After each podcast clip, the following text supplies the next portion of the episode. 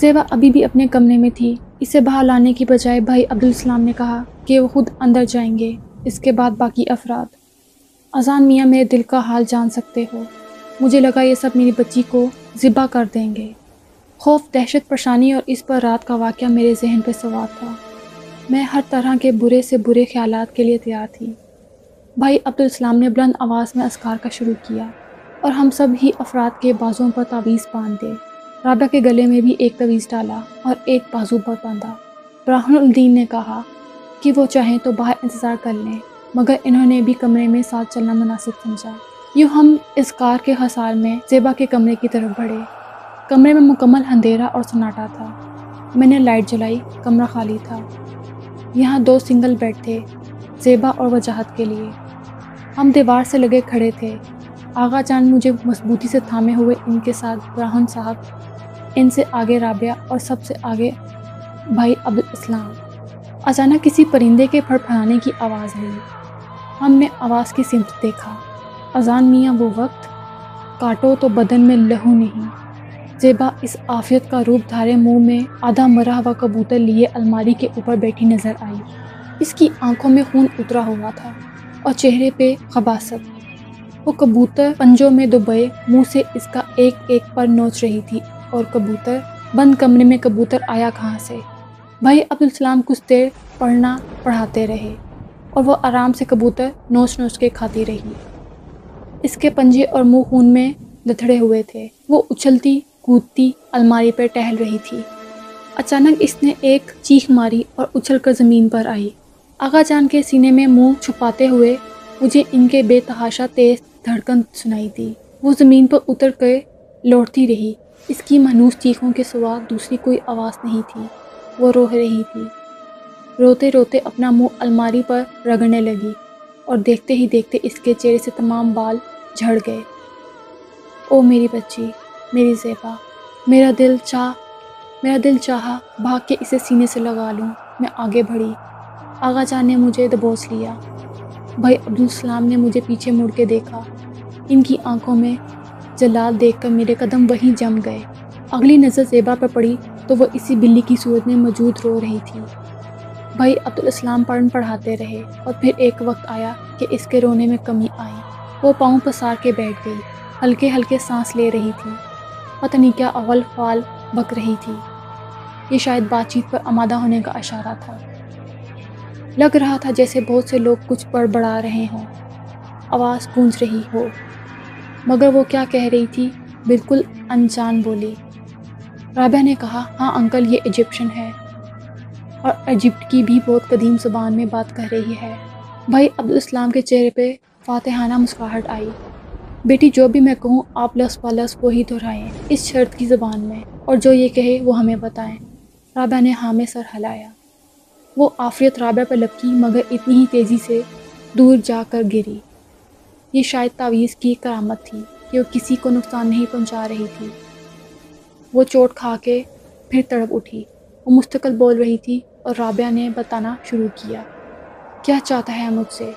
کیوں اس جسم میں قید کیا ہے مجھے؟ مجھے جانے دے۔ تیری میری کوئی دشمنی نہیں۔ بھائی عبدالسلام بولے، جس کا ترجمہ رابعہ نے کیا۔ اس معصوم کے جسم میں تجھے ہم نے بلایا ضرور ہے۔ قید نہیں کیا۔ بس ہمارے سوالات کا جواب دے اور دفان ہو جا۔ کیا نام ہے تیرا اور کیوں اس بچی کا اپنا شکار بنایا ہے؟ شکار؟ ہاں ہاں ہاں شکار۔ تم آدم صدا کتنے بے رحم ہوتے ہو، بے گناہ جان لے لیتے ہو اور جب اپنے اوپر بات آتی ہے، جرم چکنا پڑتا ہے تو جان نکلنے لگتی ہے۔ ہاں ہاں ہاں۔ نہیں چھوڑوں گی، کسی کو نہیں چھوڑوں گی میں۔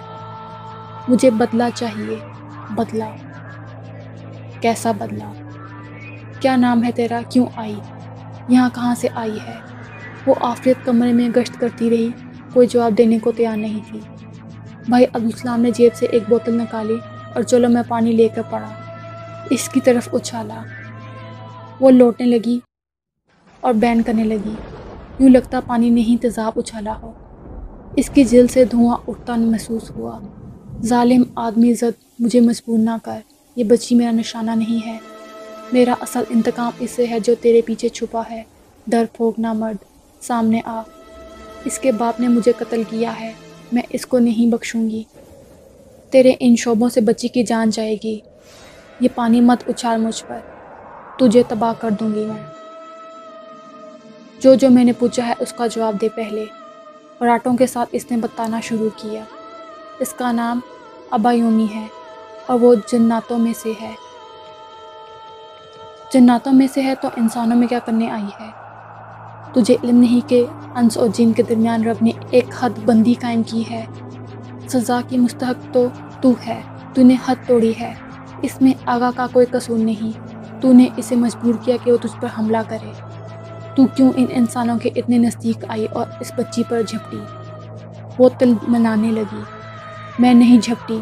میں نے کوئی حملہ نہیں کیا، میں نے کوئی نقصان نہیں پہنچا۔ پوچھ اس آدم صدا سے میں کتنے دن سے اس کے گھر آتی رہی۔ میں نے کبھی گھر کے اندر قدم رکھا، کوئی نقصان پہنچایا، ڈرایا، دھمکایا، کسی پر سوار ہوئی۔ میں نہیں مانتی تیرا مذہب اور اس کے قانون۔ میری پوجا ہوتی رہی ہے مصر کے ایوانوں میں۔ جا جا کر دیکھ، میں دیوی ہوں۔ ابایومی تو جھوٹ بولتی ہے مکار۔ تو نے بچی پہ حملہ کیا اور اس کے باپ نے اپنی بچی کے بچاؤ میں تجھے مارا، جسے تیری جان گئی۔ وہ پھر گرائی میں نے حملہ نہیں کیا، میں کھیلنے لگی تھی اس بچی کے ساتھ۔ میں مہینوں سے بیٹھ کے ان کا کھیل دیکھتی رہی ہوں۔ اس دن ان کی بول میرے نزدیک آ گری اور میں آگے بڑھی کہ اس آدم زدہ نے ہتھیار سے مجھ پر حملہ کیا۔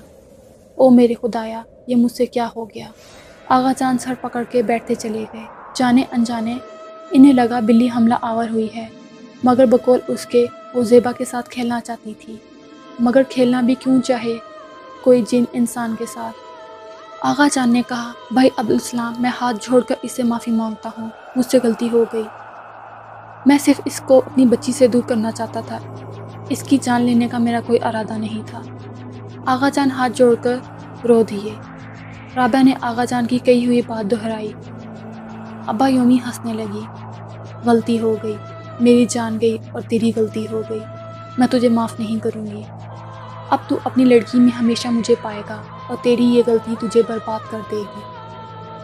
اس آفیت کے کہہ کے کمرے میں گونج رہے تھے۔ وہ آوازیں کانوں کو چیر رہی تھیں۔ ازگار کی کثرت اور خوف سے ہماری زبانیں خشک ہوئی جا رہی تھیں۔ بھائی عبدالاسلام نے کہا، دیکھ ابو یومی، معاملہ صاف ہے۔ جو ہوا حادثاتی طور پہ ہوا۔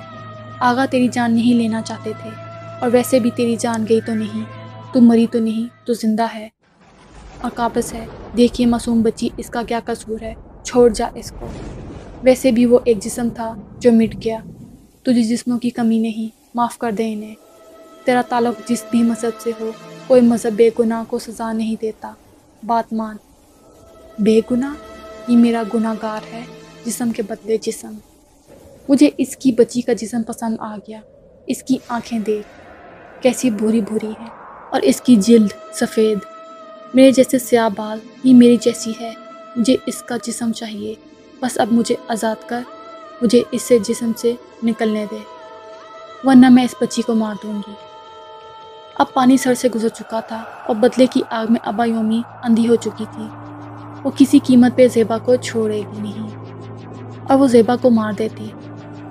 بھائی عبدالسلام کو بھی اس بات کا اندازہ تھا۔ انہوں نے ایک آخری کوشش کی کہ ابو یومی زیبا کو ہمیشہ کے لیے چھوڑ جائے۔ ہماری انجانے میں کوئی خطا معاف کر دے۔ مگر وہ بس ضد تھی۔ یہ مخلوق طاقت کے ضم میں ڈھیٹ ہوتی ہیں۔